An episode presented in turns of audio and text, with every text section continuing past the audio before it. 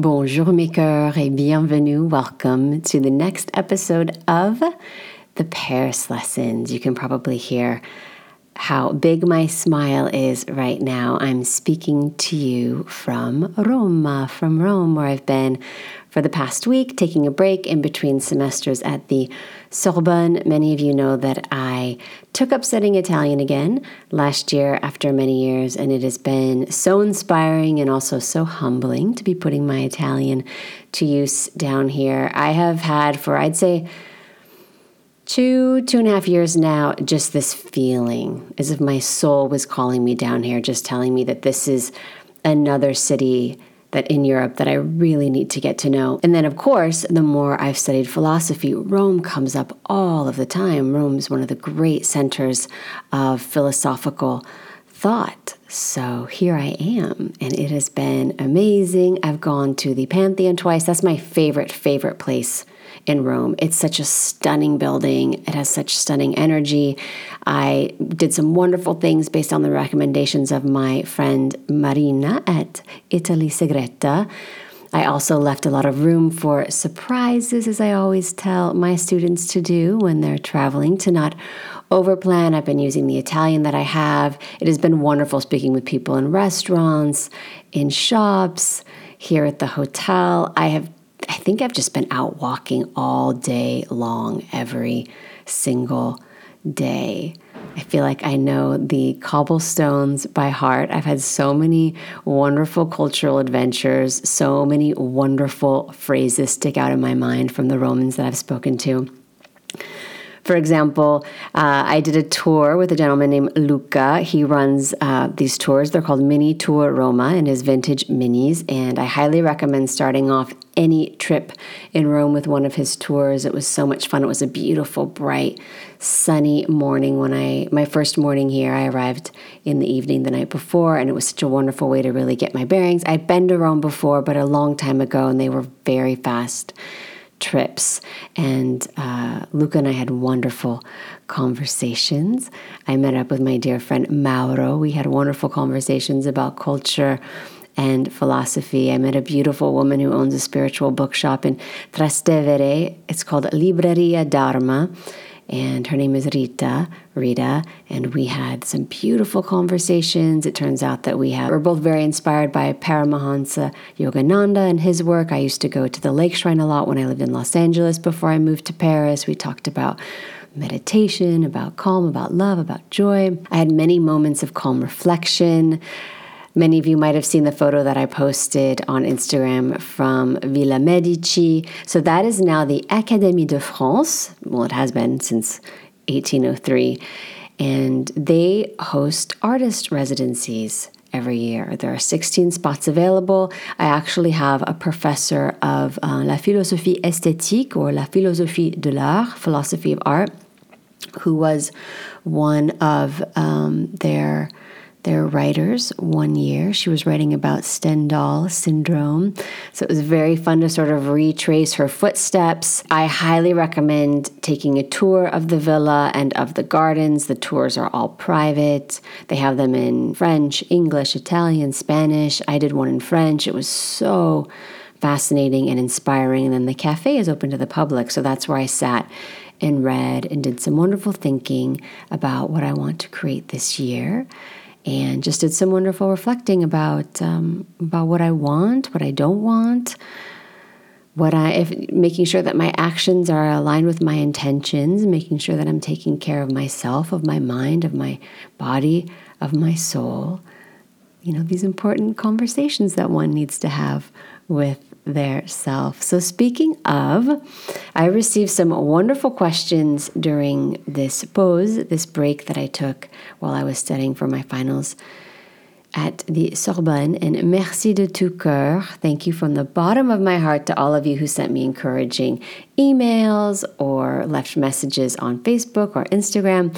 I read them all. Thank you so much. I was on a bit of a, not a digital detox, but I had to be very, very disciplined and um, be sure that I wasn't getting too distracted with anything other than philosophy because those exams are quite rigorous, as all exams are, I imagine, in any master's program. One of the questions, actually, a question that I received was very much also connected to a comment that someone posted on Instagram. And this was a, basically asking me about how I manage to do everything I do. And the comment on Instagram, actually, the, the email was beautiful. The comment on Instagram was beautiful both of these women um, alluded to how, you know, at least from the way that they perceive the way I'm doing everything, that I managed to do it all and I managed to do it with grace, which to me, that last part is just the, the highest, one of the highest compliments anyone could ever pay me, doing things with grace. I really believe that there's no point in doing anything if you can't do it with grace. I first learned this lesson from my Parisian piano teacher when I was first arriving in Paris. So I was 20 years old. And, um, you know, I'm a hard worker. I'm a very focused person. Being able to focus for long periods of time has really been able to serve me well when it comes to artistic endeavors, to dreaming up a business, building a business, growing a business. However, I do have to keep my ch- myself in check sometimes because I'm so focused that I'll lose track of time in a book, in front of a computer screen, at the piano, and you know, not be out walking around, breathing like I was this week, breathing in the air of Rome. So, this piano teacher, when I had first arrived, uh, asked me how much I was practicing. And at the time, I was practicing piano, I think eight hours a day, which, which, which might sound like a lot, but that's actually quite normal when you're training to be a professional pianist. Um, and I think at that time I was doing eight to 10 because, you know, I was preparing to come to Paris. And I was very proud of that number. And she sort of looked at me and she said, That's too much. And I had never, ever thought of this before that you could that you could practice piano too much, that you could work too much, or that you could work too hard. And so I asked her very politely, of course, to explain and she proceeded to explain to me something that is that is obviously it stayed with me decades later. And the older I get, it, it has it's had different meanings for me over the years. When I first when she first explained this to me, I took her message to mean, well, you should she basically said you shouldn't practice more than 6 hours a day. And I thought what she was sort of saying was that if you have to practice more than 6 hours a day, then that means you're not you're not really you don't have the talent necessary to do this as a profession. But then the more time I spent with her as her student and the more living I've done over the years and the more living I've done with French in French culture, I realized what she meant actually. She was talking about this this this notion of doing things well and doing them with grace, right? You don't need to uh, being successful whatever that looks like to you should not cost you your life, should not cost you your living, should not cost you your dinners with friends, your brunch on Saturday with your girlfriends, or your long walks in the park on Sundays, or your time with your children, or your time with your partner. What she was also saying, though, was that you need to be bien organisé, that you need to have a rhythm. You need to be well organized. You need to have a rhythm. You need to have a certain level of consistency that will give you the stamina that you need to really, really, really do, in this case, you know, to, to play piano well to play piano excellently, but you can apply it to anything. And this is a concept that I talk about a lot in the French confidence program this being bien organisé. So I've applied this to philosophy, I've applied this to French is beautiful, I've applied this to how I rest. Um, and, and it's never, ever failed me. Because what happens is when we when we force ourselves, when we push ourselves to the very, very edge, which is which is something that's very much rewarded in Anglophone culture, particularly American culture, we lose that grace. We're frazzled, we're burnt out, we're not rested. We might have an end result that looks excellent, or you know, we might be lauded with great grades or with an award or with a raise, but we're not having a graceful experience. Sometimes also this can come from not necessarily just pushing ourselves too hard, but from doing too much but in too short of a time, saving things for the last minute, so cramming for a test or you know having so much emotion connected to something that we're working on that we're actually terrified of failing. So what do we do? Logically we procrastinate and sort of set ourselves up for that failure because in that way we, we're at least controlling our failure which is I am a great procrastinator. I'm sure many of you listening can relate to this. But I know now when I'm procrastinating, I'm procrastinating because whatever it is I have to do is really important to me or really important to a part of my life, right? Something administrative that just really is important and has to get done, but I'm afraid of not doing it right or I'm afraid of what the response m- might be. So, so I have a tendency to save it for the last minute, but the the sooner that you can get into a space of being in a more gentle rhythm, working more consistently. So, for example, um, you know, a great example I think would be a writer, Instead of giving yourself 10 days to write that novel, give yourself every morning over the period of three months to write that novel.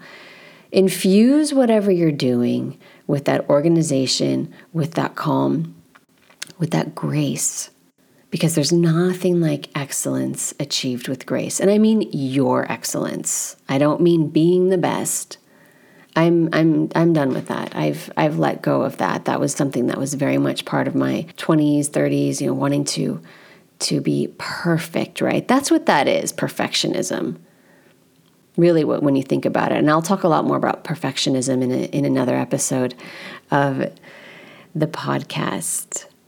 But I'm at this stage in my life all about excellence based on my own standards, but done so with grace. So thank you. Thank you to the two wonderful women who shared those observations with me and asked me how I do everything I do. So now to the more practical part of that answer. Arianna Huffington said something really great. She said it a, a bunch of times. Um, she believes that we can't we can do everything, but we can't do it all at the same time. And I think that that's true.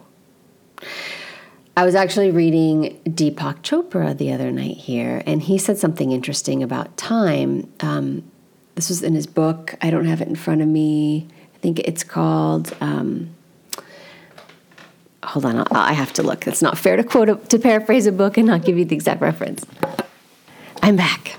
So it's from the Book of Secrets, which is one of his earlier books talking about how uh, you know we feel like time is pressing us but time is not pressing us. And i would add to that time is something that i've studied a lot and thought about a lot at uh, in my philosophy studies. Time is not doing anything time is there time is a field through which every single one of our observations our experiences our thoughts passes through Time is not doing anything. We are doing everything through it. So, what's helped me to uh, achieve, to, to be able to work on the amount of things that I work on at any given time is to remember that time is my friend. I used to have that written on, um, I have a cork board with certain phrases that are really helpful to me um, for whatever I'm working on or going through at the time. Time is my friend was the phrase on my cork board for almost two years. I swapped out my phrases around New Year's this year.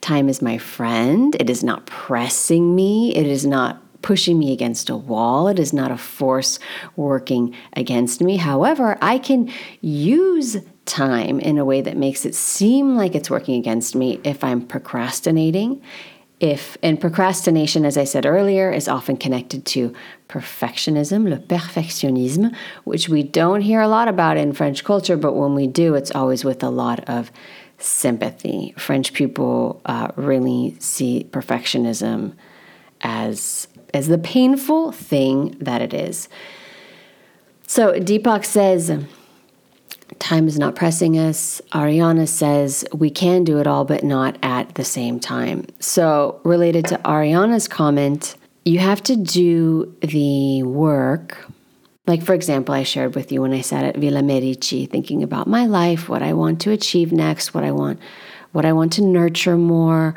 um, how I want to nurture myself more, how I want to be a better friend, a better, a better sister, a better colleague, a better boss. All of these, you know, different roles that we all play in our lives. Well, Part of that is knowing what's really important to you, what makes you happy, what's important to your life practically, what needs to get done in order for you to do certain things, to be able to travel or to be able to you know to have the things you want in your home to to nest the way that you want to to take that class you want to take to have that degree you want to get. Um, but also recognize if you're doing and saying things that go along with what's important to you.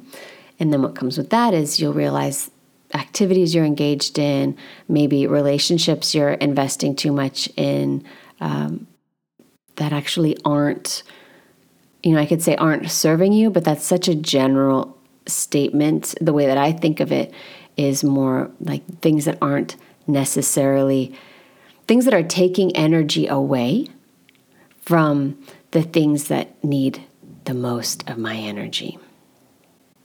And this has helped me so much. So it's actually, if you can provide yourself with a moment of calm and if you can be really honest with yourself, sometimes it's best to put things on paper. Sometimes we see more clearly when we see our thoughts on paper. You could even record yourself. You might you might have revelations listening to yourself talk about, you know, your goals, what's making you happy, what's not making you happy, things that you've you've wished you've done but you haven't d- done them for whatever reason. And that part's really fun and really inspiring. The next part is a little bit intimidating because then you're going to start to it's intimidating and confusing. You're going to start to realize that there are certain things that aren't really in line with your your your soul's call. Let's call it, let's call it that. Um, you'll find that maybe there are relationships you're investing a little bit too much energy in. And I'm not saying that you, you know you need to throw anyone away or cut anyone off. You know, let's go more the French way and be a little bit more moderate. So what will happen when you start to get these hunches, when you start to get a feel, because that's what it starts as for me, a feeling of wait a minute why what's going on there? Why am i putting so much energy into that activity? Or or sometimes i even see it with french is beautiful. There are there are things that i love to do but that actually don't really drive the business.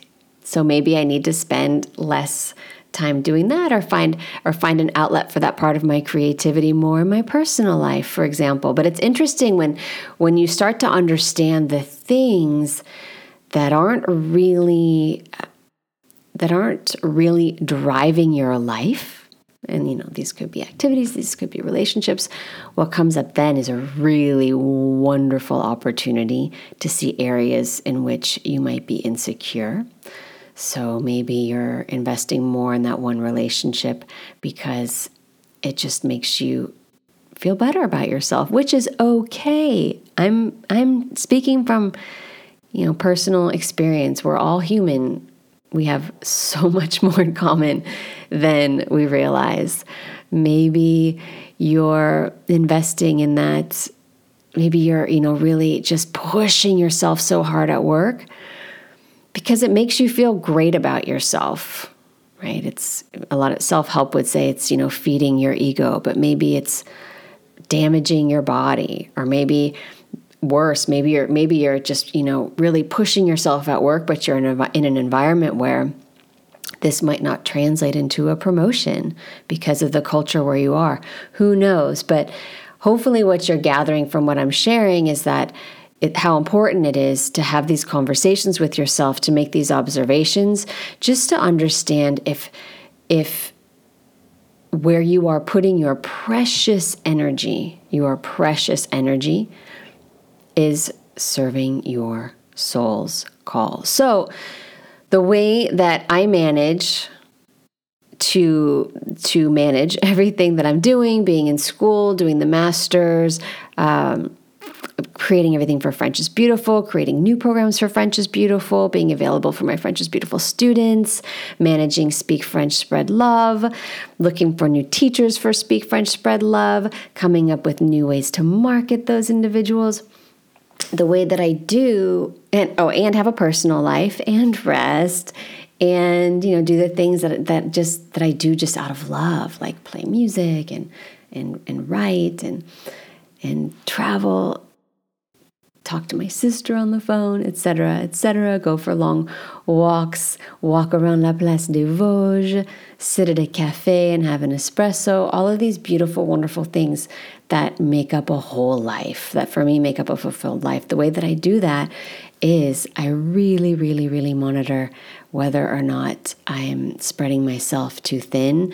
For me, that equates with just doing things that aren't in line with my soul's call. And sometimes it's hard. Actually, a lot of times it's very hard.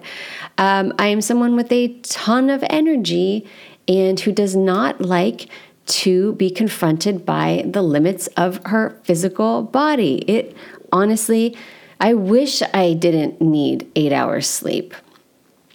But it's honestly much healthier for me to have eight hours sleep as Arianna Huffington would say, it is for everyone. So, what does this mean? This means that there are certain things that I have to say no to, right?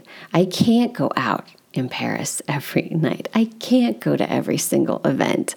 I can't take every single class that I want to take. Like, I've been just, er, I've been just so excited to take flamenco dancing one day. But I know that that has to wait right now. And there's classes in my neighborhood, but I have a lot going on between work and the masters, and flamenco dancing is just going to have to wait. But it's hard when you're passionate about something or, you know, wanting to, to travel every chance I get, but also knowing that that nesting, that staying home, that resting is really great for my soul and necessary for recuperating my energy. And then also, this ties in nicely with my Being Yourself, the French Way course. Obviously, a lot of this comes down to just knowing yourself really well. For example, I mentioned procrastinating earlier. Um, it's always so tempting to, for me to procrastinate when I have to write a paper for the Sorbonne because the work that I'm doing there is so important to me. And I really want to do excellent work and learn so much. So, of course, the thought of doing anything less than excellent work terrifies me, and procrastination becomes very tempting. Um, but that's you know not great. That's not graceful. That's not giving myself the time that I need to breathe, to reflect, which is something that's so important in philosophy because you're not just regurgitating information, you have to absorb information, you have to go for long walks, you have to ponder it, think about it, see it in different ways, come up with different arguments, build them. Sometimes you might have to start all over because you realize there's a flaw in your argument. So it takes time. You can't just you can't just write a philosophy paper at the last minute. However, added to that, I know myself very, very well. I am a, I have come to terms with this, and I'm, I'm actually proud of this because I love to write. I am a very slow editor. I love to take my time when I edit my writing. It is so uncomfortable for me when I have to edit quickly. It takes so much of the joy out of it and and that takes the grace out of it. So again, it comes down to knowing myself, to not comparing myself to other people. I'm sure that I have many brilliant colleagues at the Sorbonne that are able to write a paper in in 8 hours that might take me double that. But because I know myself, I know how I work best, but probably most importantly, I know how I love to work. And when it comes to writing, I really, really love to take my time, to use time as my friend, the friend that it is. Speaking of time, I had a very interesting experience at dinner the other night. It has been so much fun speaking Italian, and it's been very challenging also because the Italians really love to joke around. So sometimes I can't figure out even if I understand, I'm not sure I actually understand what they mean because they're joking. Now I've been here for a week, so I've got more a feel of it. But however, I, I treated myself to this really wonderful long dinner. It was pure gourmandise, eating for sport. Just these, these, these amazing pasta dishes, these amazing artichokes, red wine, this wonderful, wonderful, wonderful uh, forest fruit and fresh cream tart. And then, of course, I was going to finish my meal with an espresso. I love the espresso down here, by the way. And my waiter was so cute. He said, aspetto, which means, do I, do I wait or should I wait? And I could did not know what he meant because so typically if you, if you're in France, you would always order your your cafe at the end of the meal and they would just bring it right away. But it was so amazing what happened in this experience because I realized how an Italian could potentially feel rushed in France whereas as an American it's the opposite of that. We feel so not rushed in France. So literally, and then this waiter and I had a chat about it. All he was asking was so so mind you, I had been there for quite some time. I'd already had a few courses, I'd had my dessert. He was asking me, "Do you want me to bring your espresso now or do you want me to wait and you just tell me whenever you want it?" And that really really sunk in for me and I thought, "Wow, we are now in a in a in new territory when it comes to taking one's time, being in the moment, enjoying the moment, and remembering that time is our friend. It was amazing. And I was there alone. So he was, you know, was like, there was no rush. I had my book with me. He was just giving me, he was allowing me to just have my moment of just sitting there and reading if I wasn't quite ready for my espresso. Even though, as I said, I'd already been there for quite some time. That was at Al Moro, A L and then M O R O. The meal was so fantastic that I went back there for lunch yesterday, and the staff is so friendly, and I just love speaking Italian with them. And so, voila, voila, chers amis. Thank you again for your questions. Thank you for listening. If you love this podcast, I would be so honored if you took the time to leave five stars and maybe a review if you feel so inspired. Reviews are the best way for people perusing through the iTunes catalog to really get a feel for what this podcast is about, but more importantly, to get a feel for how this podcast makes you feel. Merci d'être là. Thank you for being here. Please send me your questions and comments to Carrie Anne, C A R R I E A N N E, at FrenchIsBeautiful.com, or as we would say in French, C A two R's, I-E, A, two N's, E, at frenchisbeautiful.com. Je vous embrasse très très fort. I send you a very, very big kiss from Rome et je vous souhaite une très belle semaine and I wish you a very beautiful week.